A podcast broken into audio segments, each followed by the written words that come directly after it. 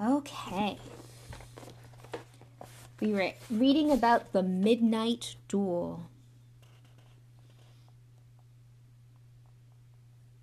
We've got to get back to Gryffindor Tower now, said Ron, quickly as possible. Malfoy tricked you, Hermione said to Harry. You realize that, don't you? He was never going to meet you. Filch knew someone was going to be in the trophy room. Malfoy must have tipped him off. Harry thought she was probably right, but he wasn't going to tell her that. Let's go. It wasn't going to be that simple.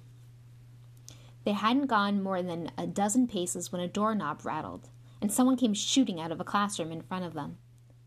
It was Peeves. He caught sight of them and gave a little squeal of delight. Shut up, Peeves! Please! You'll get us thrown out! Peeves cackled. Wandering around at midnight, ickle firsties! Tut, tut, tut! Naughty, naughty, naughty! You'll get caughty! Not if you don't give us away, Peeves! Please! Should tell Filch I should, said Peeves in a saintly voice, but his eyes glittered wickedly. It's for your own good, you know. Get out of the way, snapped Ron, taking a swipe at Peeves. This was a big mistake. Students out of bed! Peeves bellowed. Students out of bed! Down the charms corridor! Ducking under Peeves, they ran for their lives.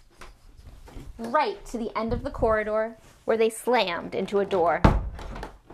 And it was locked. This is it, Ron moaned as they pushed helplessly at the door. We're done for! This is the end! They could hear footsteps. Filch running as fast as he could toward Peeves' shouts. Oh, move over, Hermione snap- snarled. She grabbed Harry's wand, tapped the lock, and whispered, Alohomora. The lock clicked, and the door swung open. They piled through it, shut it quickly, and pressed their ears against it, listening. Which way did they go, Peeves? Filch was saying. Quick, tell me. Say please. Don't mess with me, Peeves. Now where did they go? Shan't say nothing if you don't say please, said Peeves in his annoying sing song voice. All right. Please. Nothing! Ha! Told you I wouldn't say nothing if you didn't say please! Ha ha ha! And they heard the sound of Peeves whooshing away as Filch cursed in rage. He thinks this door is locked, Harry whispered. I think we'll be okay if. Get off, Neville! For Neville had been tugging on the sleeve of Harry's bathrobe for the last minute. What? Harry turned around and saw, quite clearly, what. For a moment, he was sure he'd walked into a nightmare. This was too much, on top of everything that had happened so far. They weren't in a room, as he had supposed. They were in a corridor. The forbidden corridor on the third floor. And now they knew why it was forbidden. They were looking straight into the eyes of a monstrous dog. A dog that filled the whole space between ceiling and floor. It had three heads, three pairs of rolling, mad eyes, three noses twitching and quivering in their direction, three drooling mouths saliva hanging in slippery ropes from yellow fangs. It was standing quite still, all six eyes staring at them. And Harry knew that the only reason they weren't already dead was that their sudden appearance had taken it by surprise. But it was quickly getting over that. There was no mistaking what those thunderous growls meant. Harry gripped, groped for the doorknob. Between Filch and death, he'd take Filch. They fell backward. Harry slammed the door shut, and they ran, almost flew back down the corridor. Filch must have hurried off to look for them somewhere else because they didn't see him anywhere. But they hardly cared. All they wanted to do was put as much space as possible t- between them and that monster. They didn't stop running until they reached the portrait of the fat lady on the seventh floor.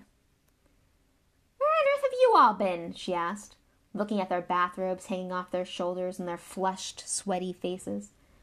Never mind that. Pig snout, pig snout, panted Harry, and the portrait swung forward.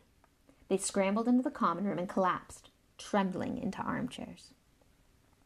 It was a while before any of them said anything. Neville, indeed, looked as though he'd never speak again. What do you think they're doing? Keeping a thing like that locked up in a school, said Ron finally.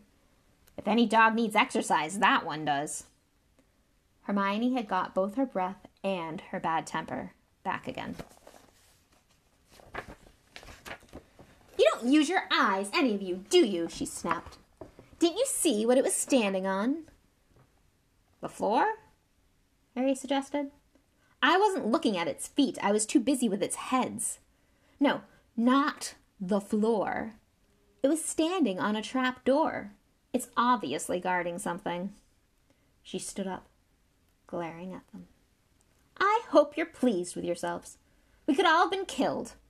Or worse, expelled. Now, if you don't mind, I'm going to bed. Ron stared after her, his mouth open. We don't mind, he said. You'd think we dragged her along, wouldn't you? But Hermione had given Harry something else to think about as he climbed back into bed. The dog was guarding something. What had Hagrid said?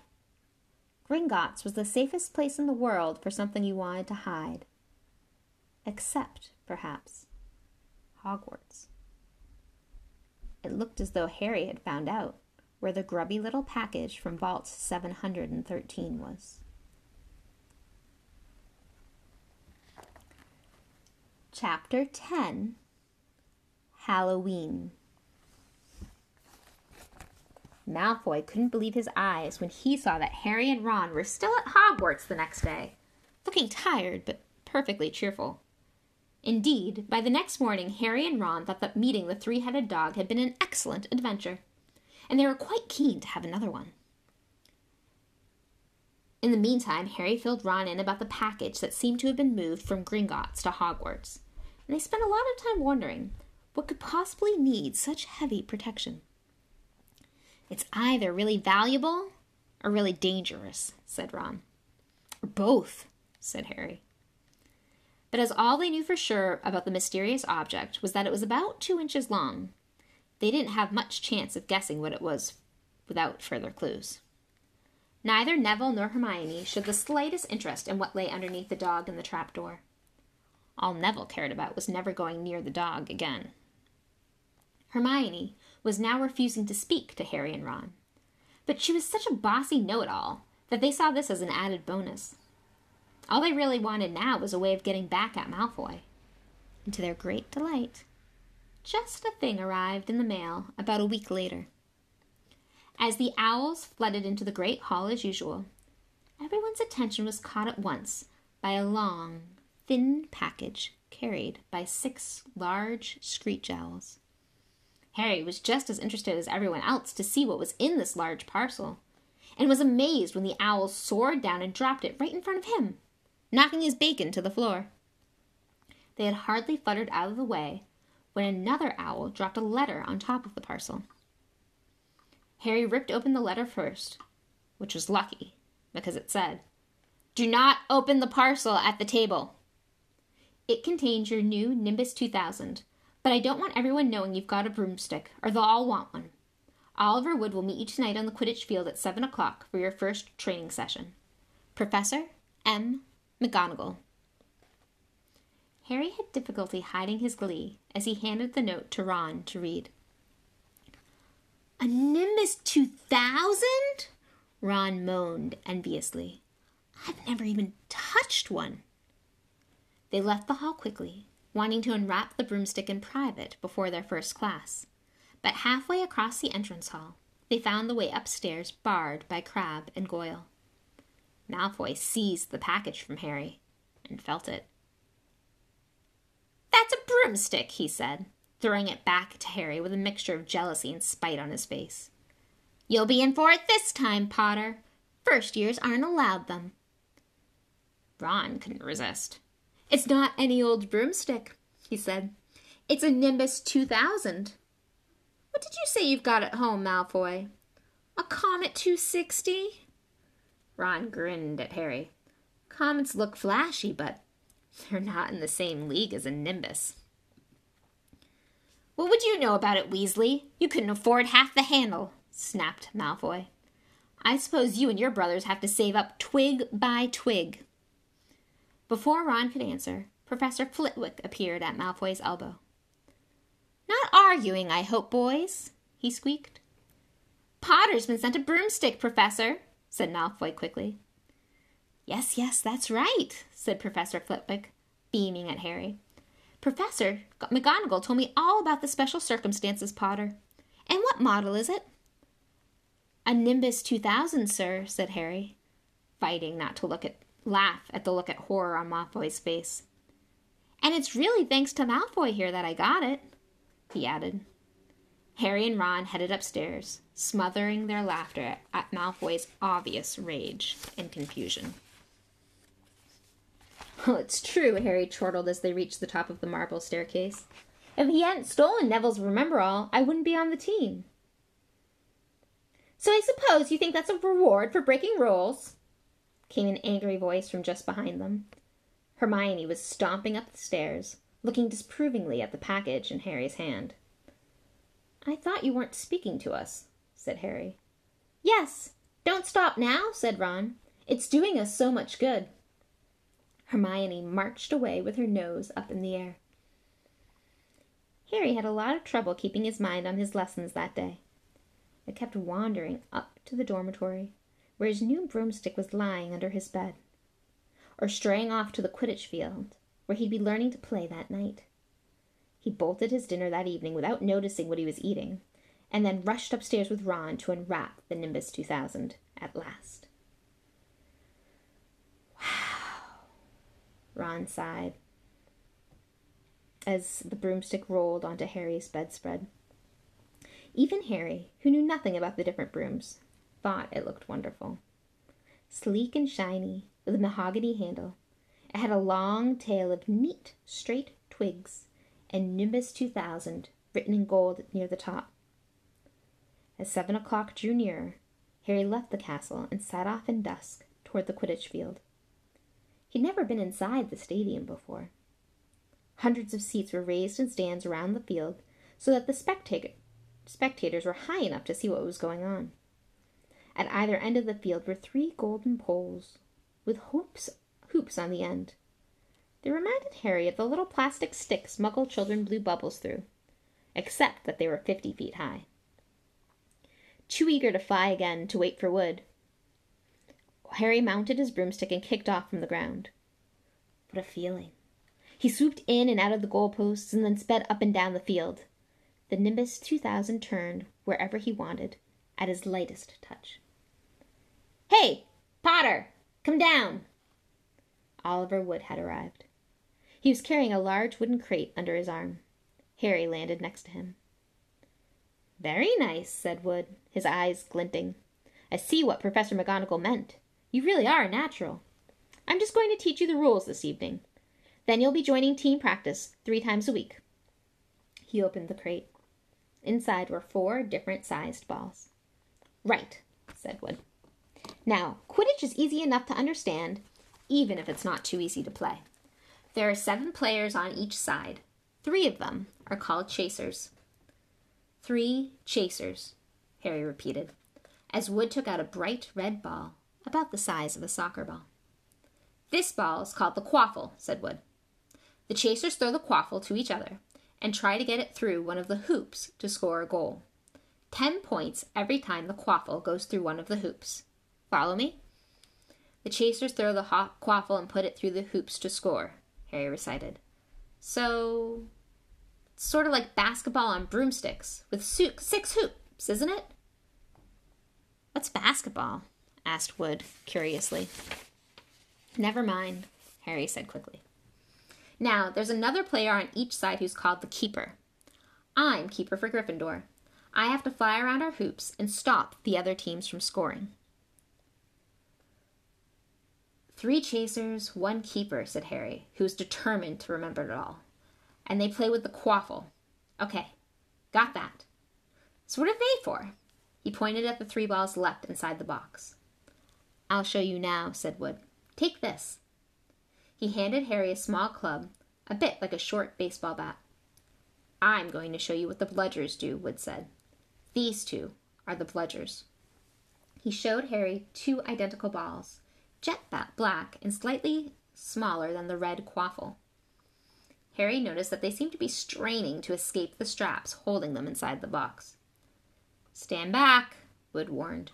He bent down and freed one of the bludgers. At once the black ball rose high in the air and pelted Harry straight in the face. Harry swung at it with a bat to stop it from breaking his nose and sent it zigzagging away into the air. It zoomed around their heads and then shot at Wood, who dived on top of it and managed to pin it to the ground. See, Wood panted, forcing the struggling bludger back into the crate and strapping it down safely. The bludgers rocket around, trying to knock players off their brooms. That's why you have to keep. That's why you have two beaters on each team. The Weasley twins are ours. It's their job to protect their side from the bludgers and try and knock them toward the other team.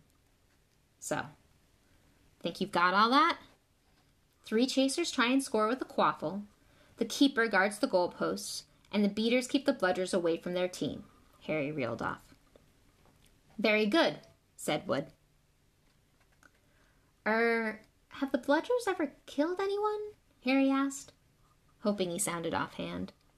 Never at Hogwarts. We've had a couple broken jaws, but nothing worse than that. Now, the last member of the team is the Seeker. That's you. And you don't have to worry about the quaffle or the bludgers, unless they crack my head open. Don't worry, the Weasleys are more than a match for the bludgers. I mean, they're like a pair of human bludgers themselves. Wood reached into the crate and took out the fourth and last ball.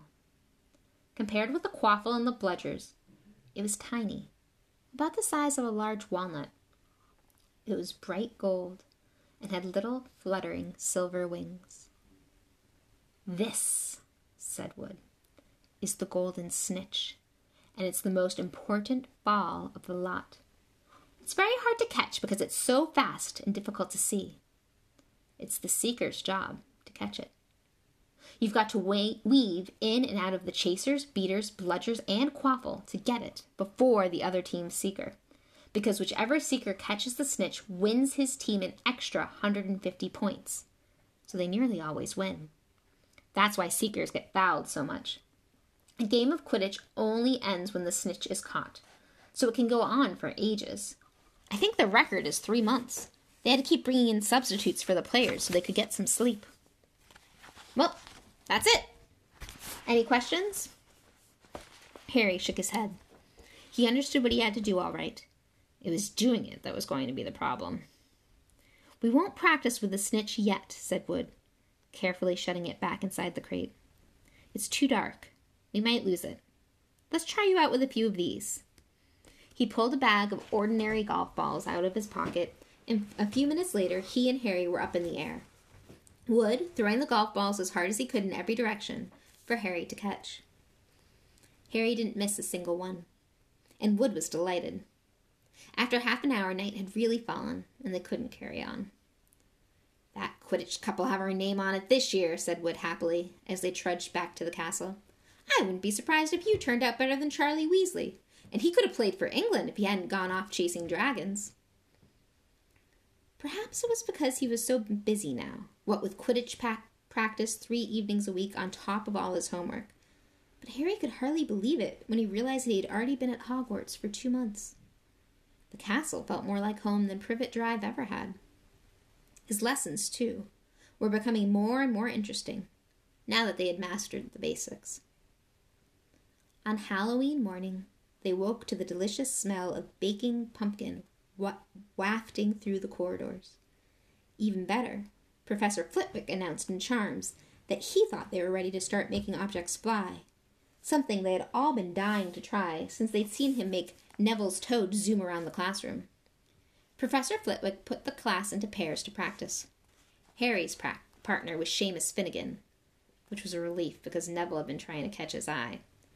Ron, however, was to be working with Hermione Granger. It was hard to tell whether Ron or Hermione were angrier about this. She hadn't spoken to either of them since the day Harry's broomstick had arrived. Now, don't forget that nice wrist movement we've been practicing, squeaked Professor Flitwick, perched on top of his pile of books as usual. Swish and flick. Remember, swish and flick. And saying the magic words properly is very important too. Never forget, Wizard Baruffio, who said S instead of F and found himself on the floor with a buffalo on his chest. It was very difficult. Harry and Seamus swished and flicked, but the feather they were supposed to be sending skyward just lay on the desktop. Seamus got so important, impatient that he prodded it with his wand and set fire to it. Harry had to put it out with his hat. Ron, at the next table, wasn't having much more luck.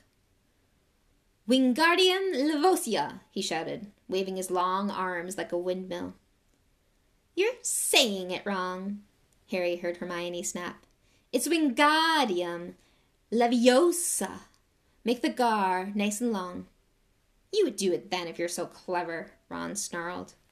Hermione rolled up the sleeves of her gown, flicked her wand, and said, Wingardium Leviosa. Their feather rose off the desk and hovered about four feet above their heads. Oh, well done! cried Professor Flitwick, clapping. Everyone, see here! Hermione Granger's done it! Ron was in a very bad mood by the end of class. It's no wonder no one can stand her, he said to Harry as they pushed their way into the crowded corridor. She's a nightmare, honestly. Someone knocked into Harry as they hurried past him. It was Hermione. Harry caught a glimpse of her face and was startled to see that she was in tears. I think she heard you. So? said Ron, but he looked a bit uncomfortable. She must have noticed she's got no friends. Hermione didn't turn up for the next class and wasn't seen all afternoon. On their way down to the great hall for the Halloween feast, Harry and Ron overheard Parvati Patel telling her friend Lavender that Hermione was crying in the girls' bathroom and wanted to be left alone. Ron looked still more awkward at this. But a moment later, they had entered the great hall where the Halloween decorations put Hermione out of their minds.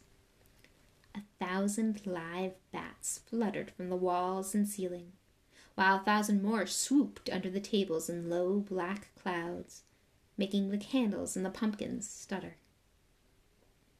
The feast appeared suddenly on the golden plates, as it had at the start of term banquet. Harry was just helping himself to a baked potato when Professor Quirrell came sprinting into the hall, his turban askew and terror on his face. I'm sorry, I'm super distracted. That's adorable, Tessa. Those of you that are listening to the podcast, Tessa just put a duck costume on Pagini and it's amazing. Okay, sorry. I'm going back to my reading now. Everyone stared as he reached Professor Dumbledore's chair, slumped against the table, and gasped, Troll! In the dungeons? Thought you ought to know. He then sank to the floor in a dead faint. There was an uproar. It took several purple firecrackers exploding from the end of Professor Dumbledore's wand to bring silence. Prefects, he rumbled. Lead your houses back to the dormitories immediately. Percy was in his element. Follow me. Stick together, first years. No need to fear the troll if you follow my orders. Stay close behind me now. Make way. First year's coming through. Excuse me, I'm a prefect. How could a troll get in? Harry asked as they climbed the stairs. Don't ask me. They're supposed to be really stupid, said Ron. Maybe Peeves let it in for a Halloween joke. They passed several different groups of people hurrying in different directions. As they jostled their way through a crowd of confused Hufflepuffs, Harry suddenly grabbed Ron's arm. I've just thought. Hermione. What about her? She doesn't know about the troll. Ron bit his lip. Oh, all right, he snapped. But Percy'd better not see us. Ducking down, they joined the Hufflepuffs going the other way, slipped down a deserted side corridor, and hurried off towards the girls' bathroom. They had just turned the corner when they heard quick footsteps behind them. Percy! hissed Ron, pulling Harry behind a large stone griffin. Peering around it, however, they saw not Percy, but Snape. He crossed the corridor and disappeared from view. What's he doing? Harry whispered. Why isn't he down in the dungeons with the other teachers? Search me. Quietly as possible, they crept along the next corridor after Snape's fading footsteps. He's heading for the third floor, Harry said, but Ron held up his hand. Can you smell something? Harry sniffed, and a foul stench reached his nostrils, a mixture of old socks and the kind of public toilet no one ever seems to clean. And then they heard it a low grunting and the shuffling footfalls of gigantic feet. Ron pointed. At the end of the passage to the left, something huge was moving toward them. They shrank into the shadows and watched as it emerged into a patch of moonlight. It was a horrible sight. Twelve feet tall. Its skin was a dull granite gray its great lumpy body like a boulder with a small bald head perched on top like a coconut. It had short legs thick as tree trunks with flat, horny feet. The smell coming from it was incredible. It was holding a huge wooden club which dragged along the floor because its arms were so long. The troll stopped next to a doorway and peered inside. It waggled its long ears, making up its tiny mind, then slouched slowly into the room. The key's in the lock, Harry muttered. We could lock it in. Good idea, said Ron nervously.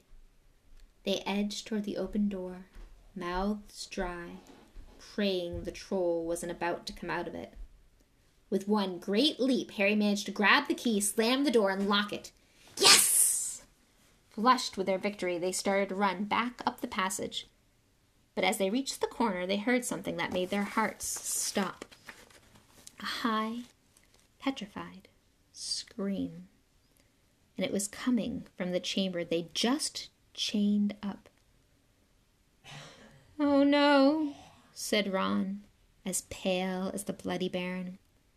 It's the girls' bathroom, Harry gasped. Hermione! they said together. It was the last thing they wanted to do, but what choice did they have? Wheeling around, they sprinted back to the door and turned the key, fumbling in their panic. Harry pulled the door open and they ran inside. Hermione Granger was shrinking against the wall opposite, looking as if she was about to faint. The troll was advancing on her knocking the sinks off the wall as it went. Confuse it, Harry said desperately to Ron, and, seizing a tap, he threw it as hard as he could against the wall. The troll stopped, a few feet from Hermione. It lumbered around, blinking stupidly, to see what had made the noise. Its mean little eyes saw Harry. It hesitated, then made for him instead, lifting its club as it went. Oi! Pea brain! yelled Ron from the other side of the chamber, and he threw a metal pipe at it. The troll didn't even seem to notice the pipe hitting its shoulder, but it heard the yell and paused again, turning its ugly snout toward Ron and giving Harry time to run around it. Come on, run, run! Harry yelled at Hermione, trying to pull her toward the door. But she couldn't move. She was still flat against the wall, her mouth open in terror. The shouting and the echoes seemed to be driving the troll berserk. It roared again and started toward Ron, who was nearest and had no way to escape. Harry then did something that was both very brave and very stupid.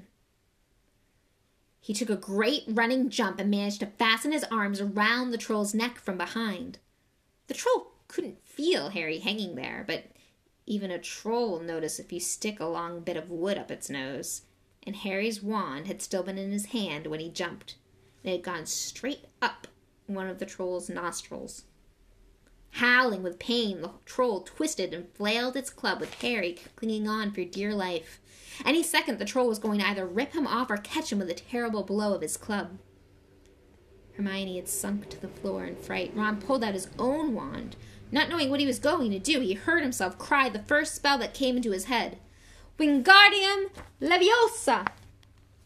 The club flew suddenly out of the troll's hand, rose high, high, high up in the air, turned slowly over, and dropped with a sickening crack onto its owner's head. The troll swayed on the spot and then fell flat on his face with a thud that made the whole room tremble. Harry got to his feet. He was shaking and out of breath. Ron was standing there with his wand still raised, staring at what he had done. It was Hermione who spoke first. Is it dead? I don't think so, said Harry. I think it's just been knocked out. He bent down and pulled his wand out of the troll's nose. It was covered in what looked like a lumpy gray glue. Ugh! Troll boogers, he wiped it on the troll's trousers. A sudden slamming and loud footsteps made the three of them look up. They hadn't realized what a racket they had been making, but of course, someone downstairs must have heard the crashes and the troll's roars. A moment later, Professor McGonagall had come bursting into the room, closely followed by Snape with Quirrell bringing up the rear. Quirrell took one look at the troll, let out a faint whimper, and sat quickly down on a toilet, clutching his heart. Snape bent over the troll. Professor McGonagall was looking at Ron and Harry. Harry had never seen her look so angry. Her lips were white. Hopes of winning 50 points for Gryffindor faded quickly from Harry's mind. What on earth were you thinking of? said Professor McGonagall with cold fury in her face. Harry looked at Ron, who was still standing with his wand in the air. You're lucky you weren't killed. Why aren't you in your dormitory? Then a small voice came out of the shadows. Please, Professor McGonagall. They were looking for me. Miss Granger! Hermione had managed to get to her feet at last. I went looking for the troll because I. I thought I could deal with it on my own. You know, because I read all about them. Ron dropped his wand. Hermione Granger, telling a downright lie to a teacher. If they hadn't found me, I'd be dead by now. Harry stuck his wand up its nose and Ron knocked it out with its own club. They didn't have time to come and fetch anyone. It was about to finish me off when they arrived. Harry and Ron tried to look as if the story wasn't new to them. Well, in that case, said Professor McGonagall, staring at the three of them. Miss Granger, you foolish girl! How could you think of tackling a mountain troll on your own? Hermione hung her head. Harry was speechless. Hermione was the last person to do anything against the rules, and here she was, pretending she had to get them out of trouble. It was as if Snape had started handing out sweets. Miss Granger, Five points will be taken from Gryffindor for this, said Professor McGonagall. I'm very disappointed in you. If you're not hurt at all, you'd better get off to Gryffindor Tower. Students are finishing the feast in their houses. Hermione left. Well, I still say you were lucky, but Not many first years could have taken on a full grown mountain troll. You each win Gryffindor five points. Professor Dumbledore will be informed of this. You may go. They hurried out of the chamber and didn't speak at all until they had climbed two floors up. It was a relief to be away from the smell of the troll, quite apart from anything else. We should have gotten more than ten points, Ron grumbled. Five, you mean, once she's taken off Hermione's. Good of her to get us out of trouble like that, Ron admitted. Mind you, we did save her. She might not have needed saving if we hadn't locked the thing in with her, Harry reminded him. They had reached the portrait of the fat lady. Pig snout, they said, and entered. The common room was packed and noisy. Everyone was eating the food that had been sent up. Hermione, however, stood alone by the door, waiting for them. There was a very embarrassed pause. Then, none of them looking at each other, they all said, Thanks, and hurried off to get plates. From that moment on, Hermione Granger became their friend. There are some things you can't share without ending up liking each other, and knocking out a 12 foot mountain troll is one of them.